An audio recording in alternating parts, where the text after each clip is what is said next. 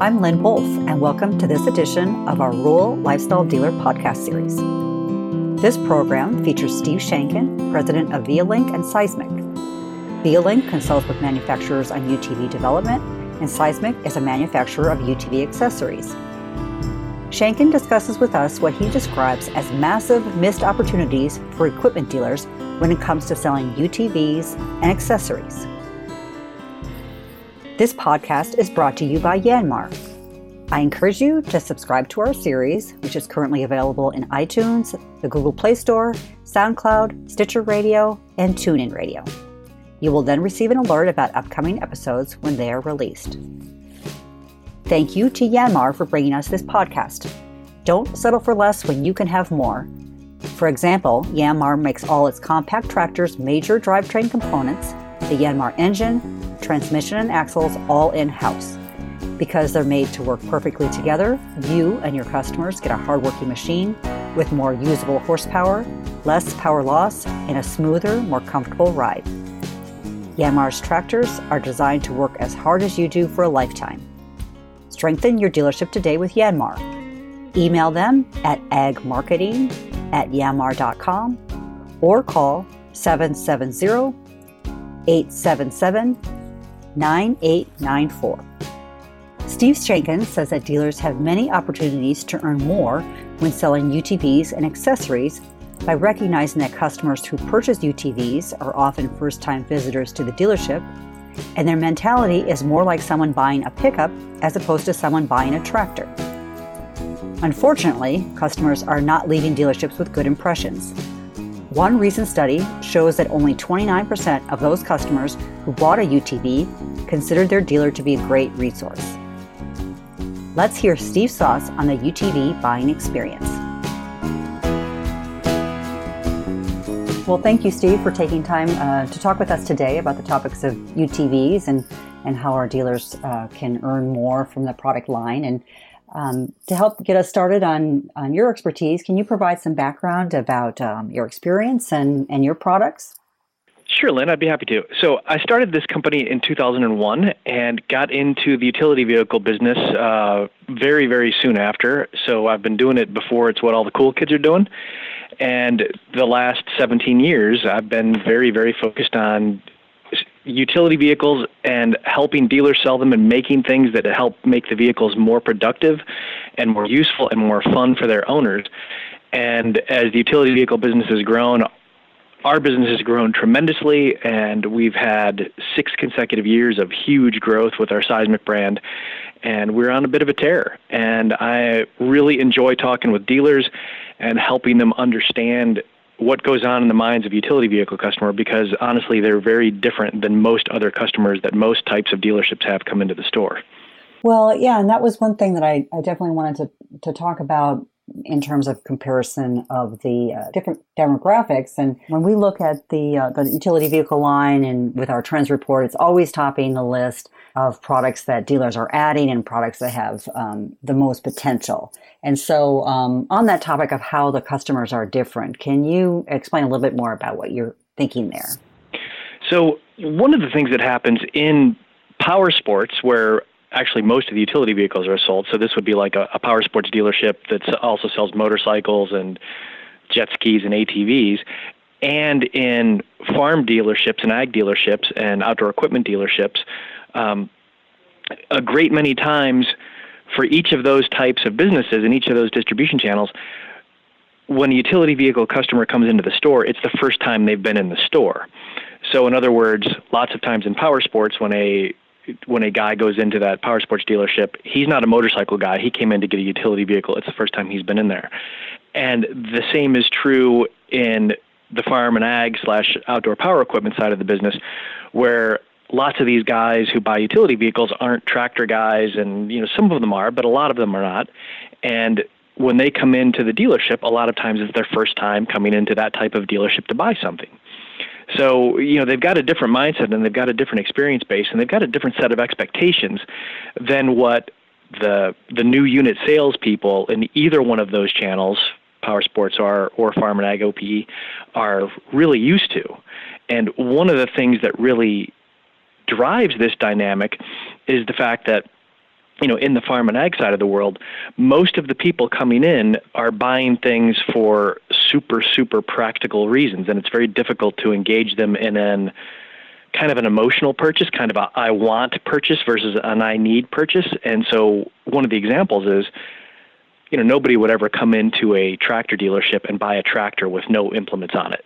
You know, they're just not going to do that. They're going to get a tractor that's going to have a front end loader or a mower or a backhoe or some kind of implement on it because nobody buys a tractor with nothing on it. Why would you do that? And honestly, in some ways, utility vehicles are a lot the same, where if people don't have the right accessories and the right attachments to get their work done and, and do what they want to do on their utility vehicle, it's a $15,000 wheelbarrow. And nobody wants a $15,000 wheelbarrow. And so, understanding what the customer's needs are and getting them the right accessories so that they can be comfortable and do their work efficiently. And so, it's very easy to understand yeah, people want roofs and windshields, of course they do, because they need the fundamental protection from the elements. But it goes a lot further than that because with a utility vehicle, the customer's mindset when they're shopping for it is a lot more like that of a customer shopping for a pickup truck than it is a customer shopping for a tractor or a mower or a motorcycle. And when they're shopping for a car, you know, think about if you think about the the guys who show up at a farm and ag or an OPE dealer and they're looking at they, they pull into the dealership and they're in a pickup truck, you know, they're probably not in the super base model pickup truck with steel wheels and vinyl seats and and you know a, a manual shift on a big piece of bent wire coming up out of the floor. You know, they're probably in a pretty nice pickup truck. You know, the the best selling vehicle in the country has been for many, many years the Ford F one fifty and they're not cheap pickup trucks. You know, the the basic one that is the best seller is a fifty thousand dollar truck, and you know, alloy wheels, nice interior, nice dash, all of these things. This is a customer's expectation when they're shopping for this type of a vehicle, and so it is actually very possible for a farm dealer, an equipment dealer, an OP dealer to engage the customer in a really, really emotional, I want that kind of shopping process, just like happens when they buy a pickup truck. And so this is quite foreign for a whole lot of people, and it's quite foreign for a whole lot of people in the in the power sports business as well, where where most of the utility vehicle vehicles are sold, and it's a it's a different shopping process for a customer, and it's a different way to engage them. And when dealers can do it well, they can sell more stuff they can make more money because the accessories and the things that cause this to happen are, are higher margin items than selling the vehicle is, and the customer is actually happier. So there's a lot of data that the average selling prices for utility vehicles have been going up and up and up and up for years and years and years. And when you look at the details of what goes on in the utility vehicle market, every year you see the companies that manufacture utility vehicles making more and more models that cost less than $7,000 retail. And they don't sell well. In fact, generally they sell quite poorly. And every year there are more and more models that are made that cost more than $20,000 retail. And they sell fantastically well. So it's an interesting dynamic where in the utility vehicle world, we haven't hit the ceiling. You know, we haven't found the top end of this and certainly it's different for the for the sports side of the business, which most farm and OPE type dealers are not really participating in. You know, they're not selling mostly Polaris RZRs and Can-Am Maverick X3s. But, you know, we're at a point right now where a Can-Am Maverick X3 Max retails for $32,000 and they sell quite well. So understanding that the customer's expectations are different and figuring out how to meet their not only their needs like what are you doing with this vehicle on your property? What are the chores that you have? What are the reasons you want to buy a vehicle? But also to engage them emotionally and get them in want mode and get them excited about it so that the vehicle becomes more than a wheelbarrow. That's what people actually want with these things when you look at the best selling vehicles that exist in the utility vehicle space, they're not the cheap ones. They're not base model ones. They're the nice ones with nice upholstery, nice interior, nice wheels and tires, and a lot of extra features, and they're expensive. In fact, the average retail price, average across the entire market, retail price for utility vehicles in 2016 was $15,262. $262. That was the average. So there's a lot of runway for for your types of dealers, for farm dealers, ag dealers, equipment dealers, OPE dealers, to really increase the average selling price and sell more stuff and actually make the customers a lot happier with their purchase in the in the process. Well, I had uh, written a story a year or two ago looking at the different categories of UTVs, and you've talked about that here in terms of the speed. Is there, do our dealers need to worry about all the breakdown of the categories, you know, in terms of utility, uh, you know, crossover, sport, you know, power, extreme, um, you know, are any one of those categories selling, you know, better? Is it the speed? You know, can you kind of help in terms of what categories might be selling best? So I think it is super important for dealers to understand those categories, and I think it's super important for when a customer walks into the dealership to start asking them questions about what do they want to do with the vehicle, where are they going to use it, what are their chores that they have. And one of the things that's the best practices for the best dealers in this space is you know, you start off with those types of questions and depending on where you're at geographically, the customer is going to give you some answers. And you know, a good dealer in whatever the location is is going to have an idea of what these answers are going to be. And so if you're in the north where it snows a whole lot and somebody comes in and says, "Hey, I really want to get a utility vehicle because I really want to plow my driveway with it." It's a great idea to follow up that comment from the customer with, okay, great, we've got a vehicle can, that can do that. We can set you up with a great rig to plow your snow. But a lot of people who plow their snow also do, and then you insert whatever else they do in that area. So, you know, you're plowing snow around your place. Maybe you're getting firewood. Maybe you're taking care of your fence lines. Maybe you're doing whatever it is that they're doing. And when the dealers are experts in the utility vehicle business in their area, they can certainly lead them through all of those things and present this stronger value proposition for a customer to buy the vehicle and be able to do more things with it. Now, as far as the segments go, you know, it's important to understand that and when you're asking these qualifying questions of the customer to start figuring out okay, what is the right type of vehicle for them. Now, the thing that happens in most farm ag OPE dealerships is usually they don't really have a very good selection of sport or pure sport style UTVs because most of the brands that sell in, in the farm ag OPE channel they don't have them. Um, Deere has the RSX, and that's really kind of it. The, the most of the rest of the vehicles are either pure utility or multi-purpose slash crossover vehicles. And that middle segment, this multi-purpose slash crossover segment, is the biggest segment from a unit point of view. It's where most of the units are sold. It's where the average selling price still continues to increase. Uh, and one of the great things about these vehicles is, you know, somebody buys one of these vehicles and kind of almost no matter which one you buy, they're remarkably versatile. And you can use them to do a tremendous amount of different types of work, and you can use them to have a lot of fun, and you can use them to play in the mud, and you can use them to blast around your property, and you can use them to pull, tow, haul, carry, plow, whatever you want to do with it. And, and that fundamental versatility of these vehicles is why the category has been growing so much and why the unit sales are as high as they are now. In addition to the categories, um, you know, comparing the sales of uh, UTVs to autos, there's there's so many different demographics with selling cars. You know, age and male, female, and and all of that. Is that does that come into play as well um, when selling UTVs? So you know the there were 17.5 million cars sold in the United States in 2016, and there was 444,000 utility vehicles sold in 2016. So the so obviously the utility vehicle market is nowhere near the size of the car market. Um, but the utility vehicle market is widely diverse because the offering of vehicles is is nearly as widely diverse as the car market is. And you know, you start thinking about okay, so somebody comes into a dealership and wants to buy a pure sport style utility vehicle like a Polaris RZR, let's say, and that guy may might live in a in a very nice house on point two acres of land in the suburbs, and he's got a trailer and he wants to take that vehicle out to the mountains or to the desert or to the woods or to wherever there's a place where he can go riding, and he wants to go do that on the weekends.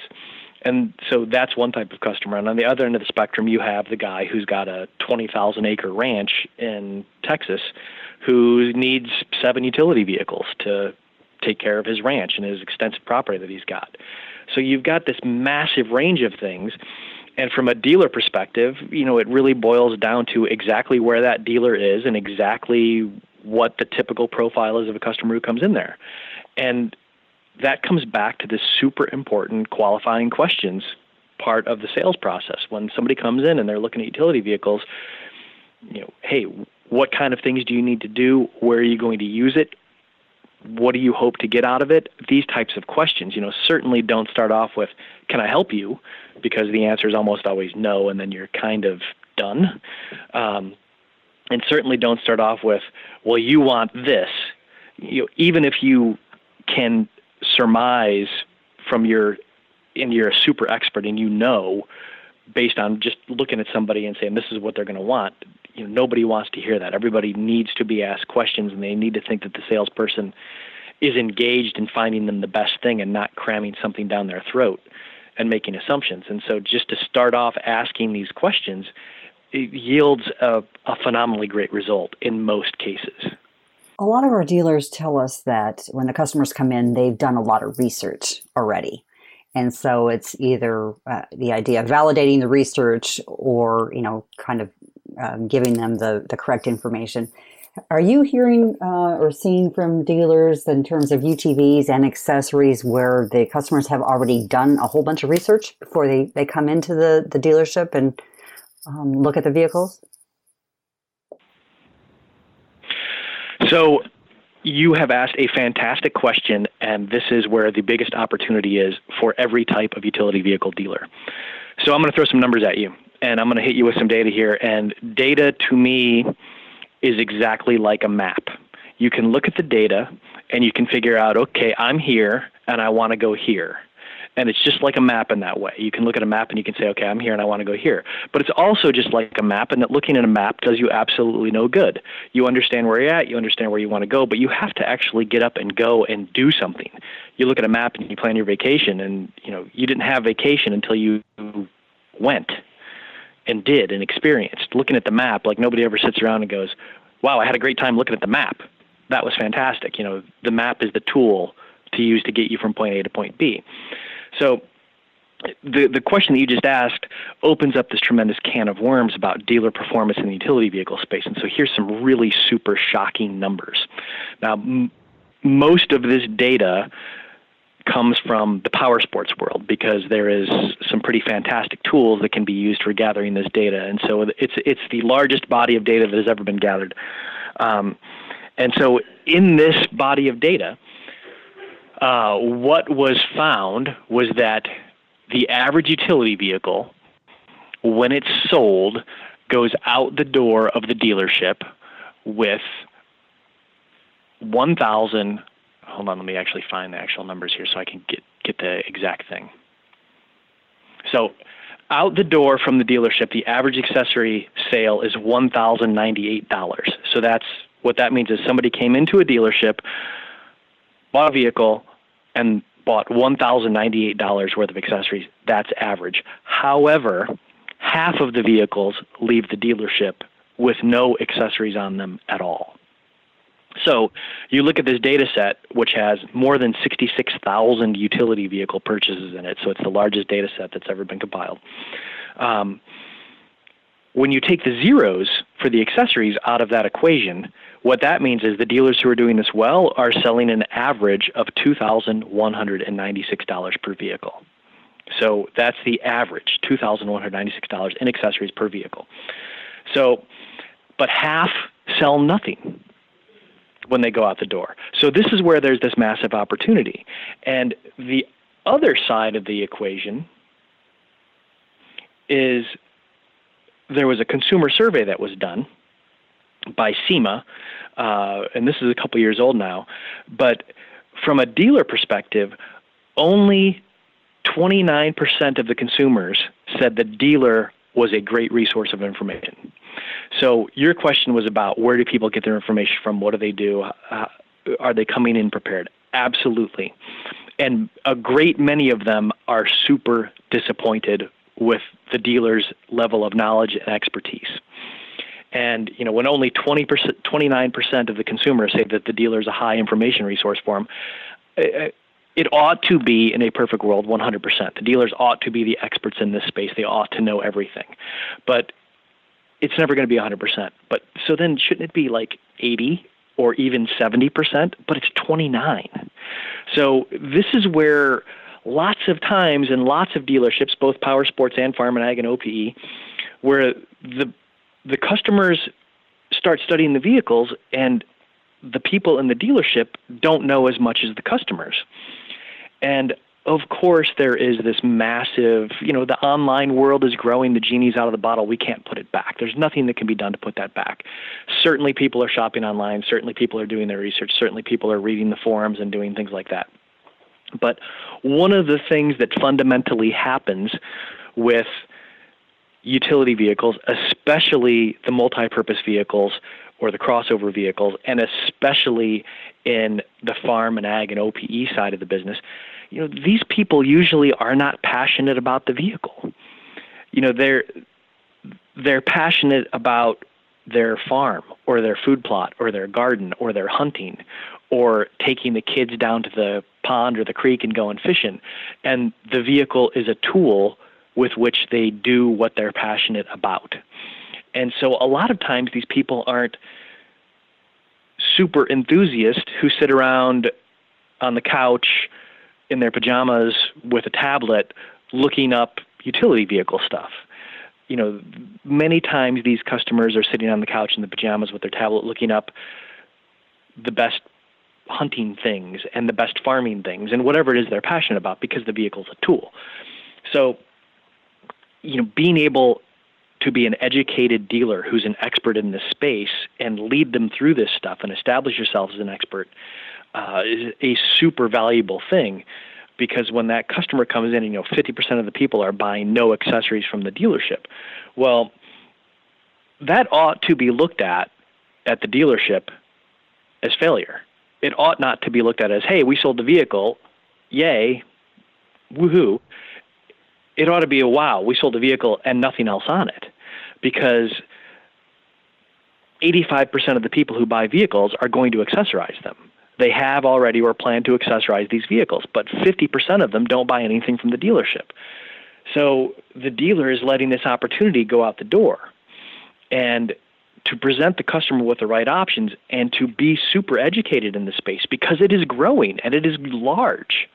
And there is a tremendous incremental gross profit opportunity from selling accessories, and accessories are what really provide the value proposition for the customer. Now, I'm a guy who owns an accessory business, so obviously I'm slanted, but our business is growing tremendously. And when you go out into the wild and you start looking around at trails or at farms or ranches, you can't find one of these vehicles with no accessories on them. Like the rarest thing is a bare bones naked utility vehicle. You can't find one when they're being used in the real world, they've got roofs, windshields, back panels, doors, snow plows, tool holders, aftermarket wheel and tire kits, lift kits, winches, you know, on and on and on and on and on. And that's what is the most common setup for people who have these vehicles. Yet 50% of the vehicles leave the dealerships with no accessories on them at all.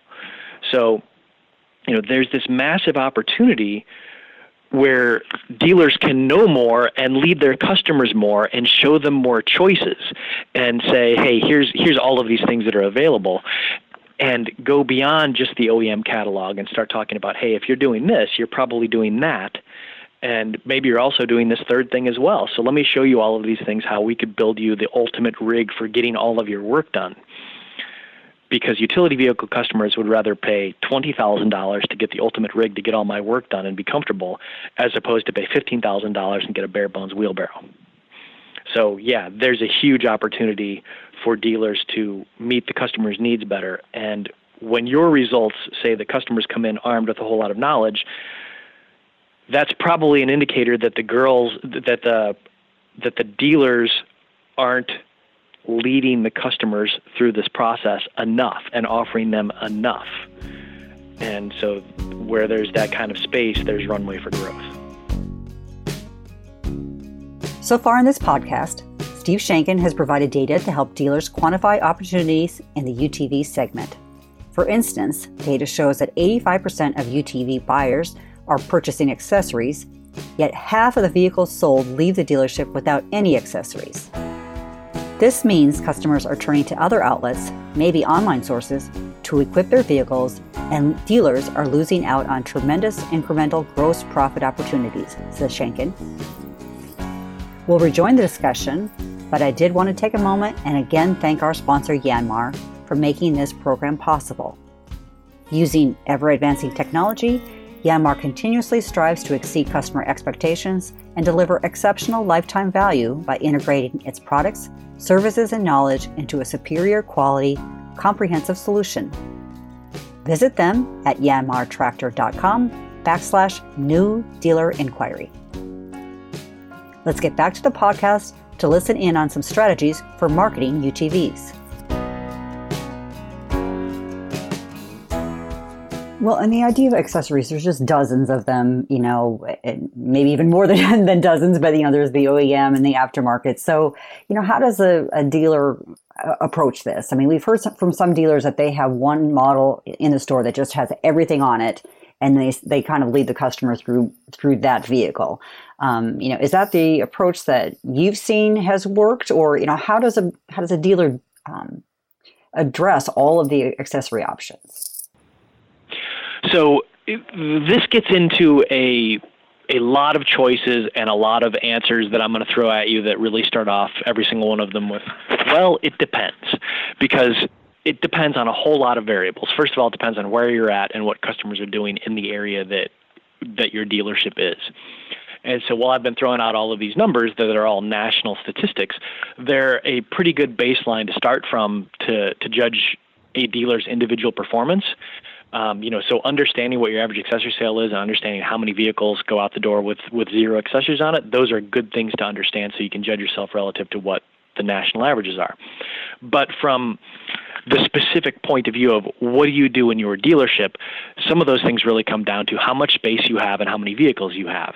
So I have been traveling like a madman for the last five months, and I have been in north of 50 different dealerships all over the country uh, and having very detailed conversations that are a lot like this one that we're having right now.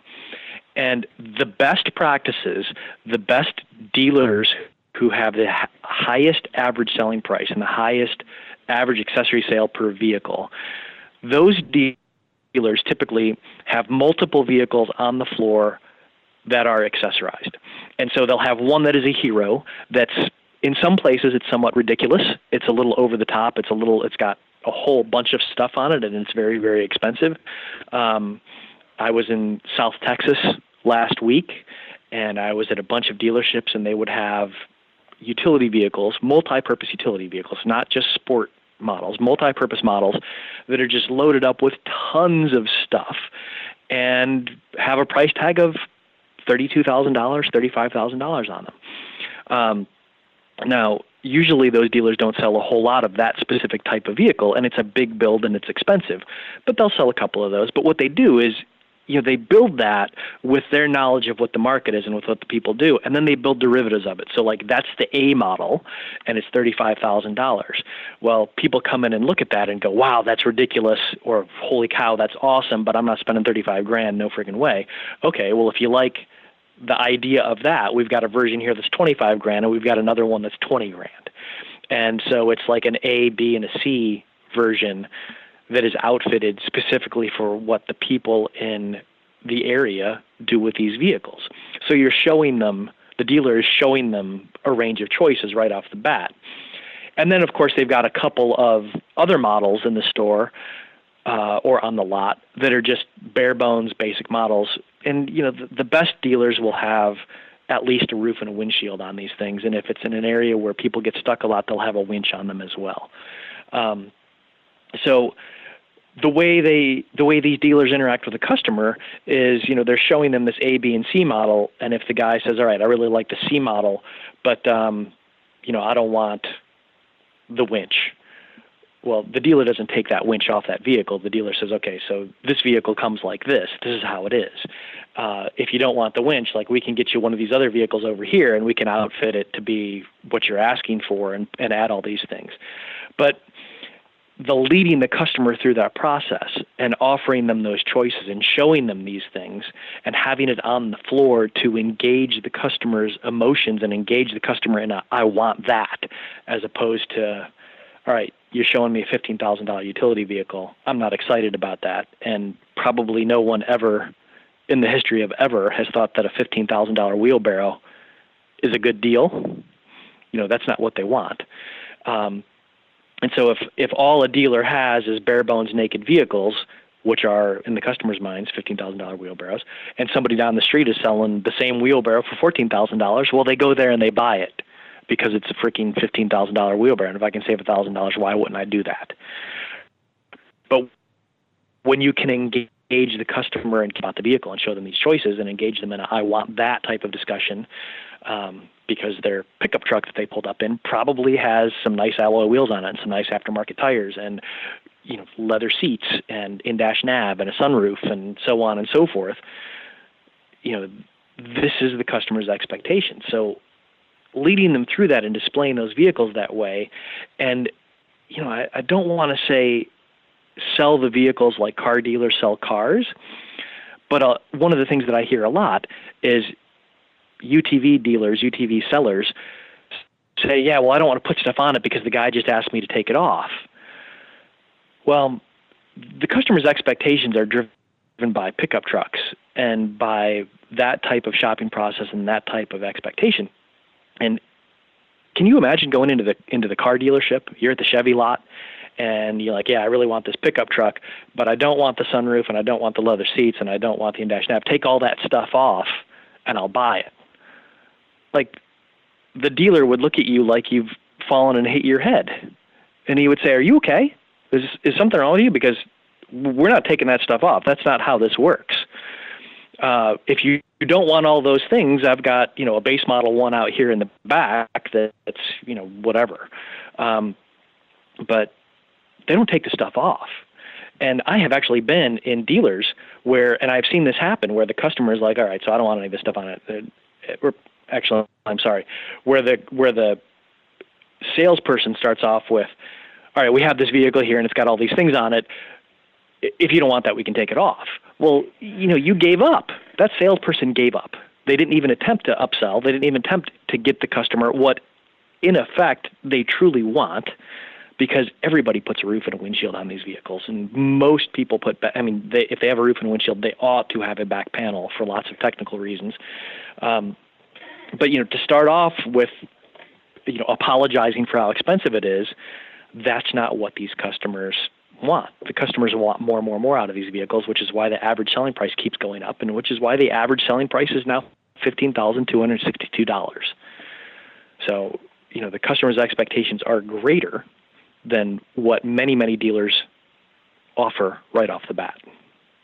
Right. Well, that's interesting about this this option that we can take it off. That yeah, that's that's very interesting. And so, in, in terms of this idea of the emotion and and uh, you know reaching the customers, uh, do you also work with dealers related to you know marketing uh, and advertising? And and I'm I'm wondering whether this is kind of more of a, a social media uh, type mar- you know marketing approach as um, or is it like um, auto dealers where it's heavy you know car commercials uh, any thoughts you can share on the on the front end on the marketing and advertising so certainly the big brands do a tremendous amount of very very expensive mainstream marketing and you know if you're watching a a sporting event you're probably going to see a Polaris utility vehicle ad and quite possibly a John Deere utility vehicle ad and maybe some others, maybe some Kawasaki's, um, maybe some Kubotas.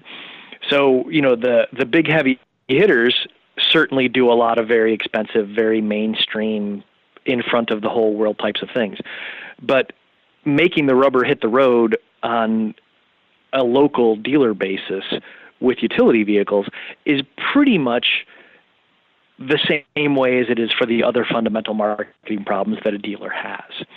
You know, so you've got to get the customer to come into the store. You've got to get the customer to be engaged with you. And one of the things that happens that's difficult in this space is customers don't have to go to a farm ag OPE dealer to buy a utility vehicle. You know, if you're going to buy a less than 40 horsepower tractor, you're almost pretty much for sure going to a farm ag OPE dealer to buy that. Um, you know, if you're going to buy a zero turn mower, you can certainly go to a big box, box store and buy some zero turn mowers. But if you're going to get a high end one, you're going to be at a farm ag OPE dealer.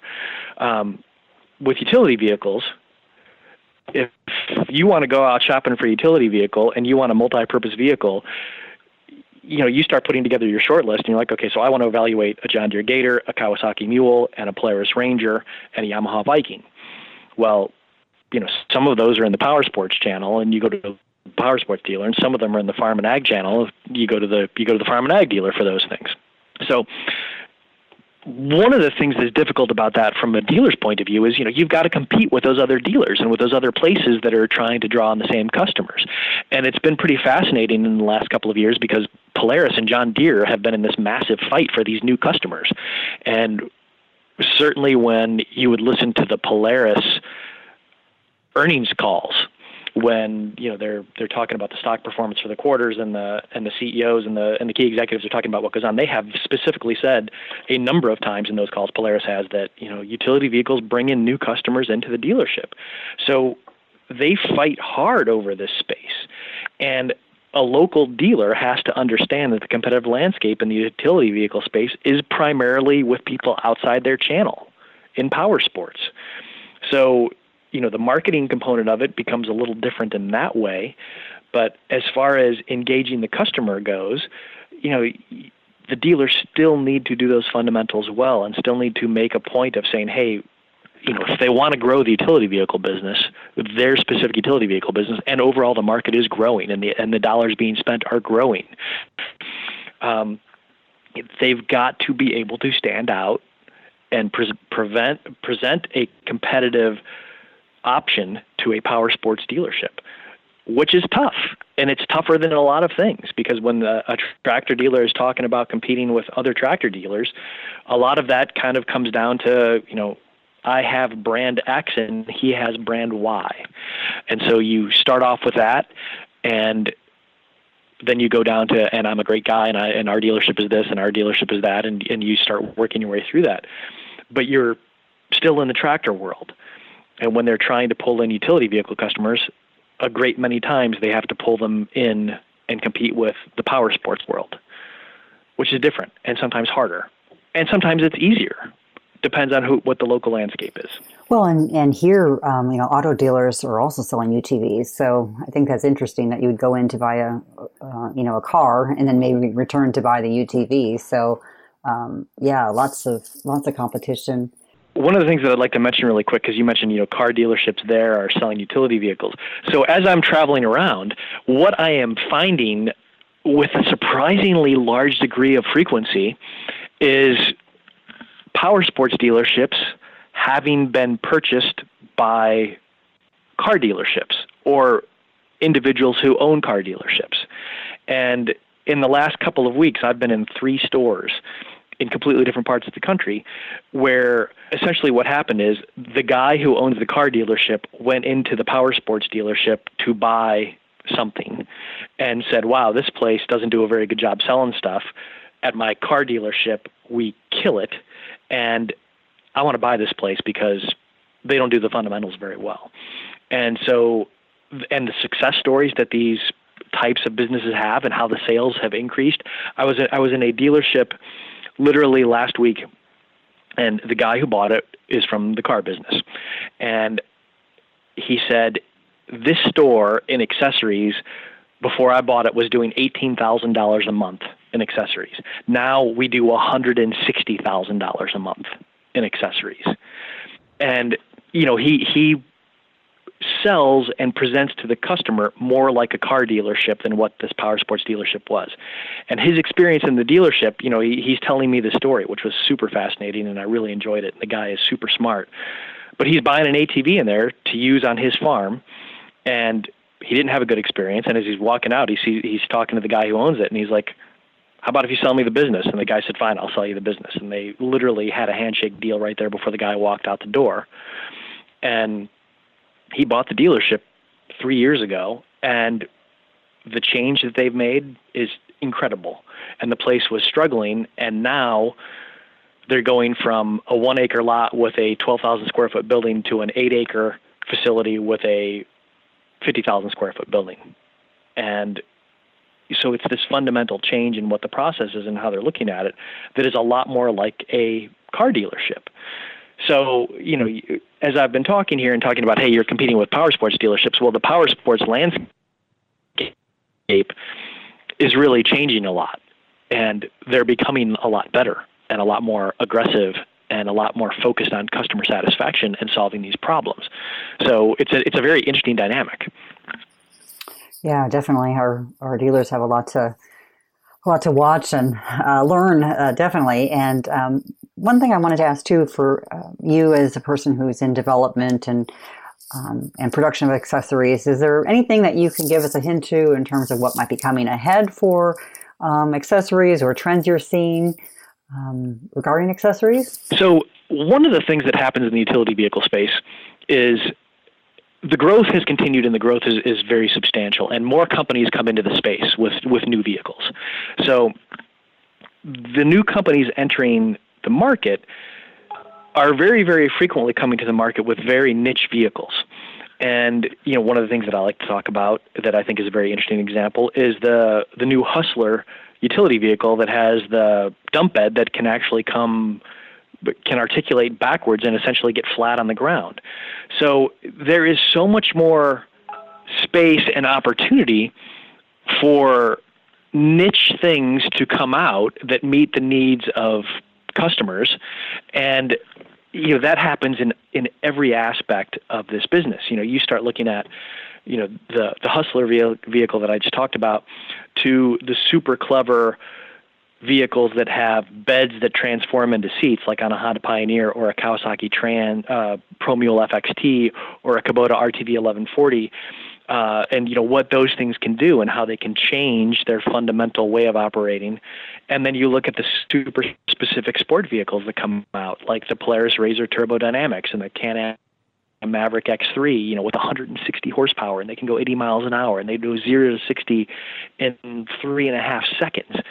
You know, so there's all of this niche development that happens that fall into the category of utility vehicles, and there is so much of this going on in every in every way, from the vehicles to the accessories to the functional usage and what they develop vehicles for. And there's so much runway for growth. Not to say that every one of these things sells 20,000 or 30,000 units a year, but the industry and the manufacturers of the vehicles and the manufacturers of the accessories, like me, haven't found the end of this. Like we keep making new things and coming up with new things, and we keep finding a lot of success with it. And from a from a detailed point of view, last year, Seizmik introduced three different gun holders that are designed just for utility vehicles. So we came out with these things that have no compromises. There was no let's take our thing that we designed to fit on an ATV or to fit in the back of a pickup truck and let's adapt it so it works on a UTV. We looked at it and we said, let's make the best gun holders for utility vehicles. Like that was that was our marching orders. And so we came up with three different three different methods that differ from one another. One is wildly different, wildly innovative, brilliantly simple, and all of them sell fantastically well. And so this is one of the things where you know since we don't sell dealer direct, we don't sell retail, we don't sell the big box store. Seizmik products are only available at specialty dealers. We've really opened up an opportunity for the dealers to compete with, Cabela's and Bass Pro with gun holders, which they really couldn't do before that. So for a dealer to pay attention to what's going on in the world and for a dealer to be looking and when a customer comes in and asks a dealer a question and if they don't have something to solve that customer's problems or meet customer's needs, really go start looking and say, okay, what can I do? The next time a guy comes in with this question, say to him, or to say to the guy, look, I don't know, I don't have anything right now, but um, let me get your number and let me go find you something and present you some choices so that they can expand what they offer because the customer's needs are always expanding. What the customers want is always expanding. That's why this market is growing. So, you know, to, to be engaged in that and be looking for these things because a lot of times it's hard to get in front of it, in front of the end user. It's hard to get in front of the dealer. And when the end user walks into the dealership, I, that's the golden opportunity. They're in there to buy things. Why else would they come? So you know, to be able to show them the right things and to be able to have a whole bunch of choices that they can that they can present to them, and even better yet, let them put their hands on and touch and feel and experience. You know, that's that's the dealer's competitive advantage. That's how they stay super competitive with the online guys. We've talked about a, a lot of topics, and uh, you know, there's a lot of work for our dealers to do. But it, it sounds like the takeaways are there's really no end in sight in terms of the uh, UTV vehicles and accessories. Um, but our dealers have to get have to get educated, be a, be a resource, and be as excited about the vehicles as their customers are.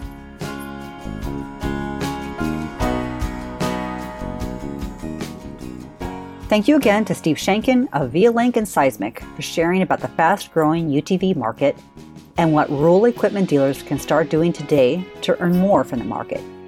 He says that because of the explosive growth of UTV sales, manufacturers are developing niche vehicles and niche accessories, and dealers can use these products to differentiate themselves among all the competitors. Again, we'd like to recognize and thank our sponsor Yanmar for helping make this Rural Lifestyle Dealer podcast series possible. And please share your feedback on today's program by sending me an email to lwolf at lessitermedia.com or call me at 316 648 3717. You can also keep up on the latest rural equipment news and trends by registering online for our e newsletter, and be sure to follow us on Twitter and on Facebook. Stay tuned for additional podcasts from our experts and from dealers. From all of us at Rural Lifestyle Dealer, I'm Lynn Wolf, and thanks for listening.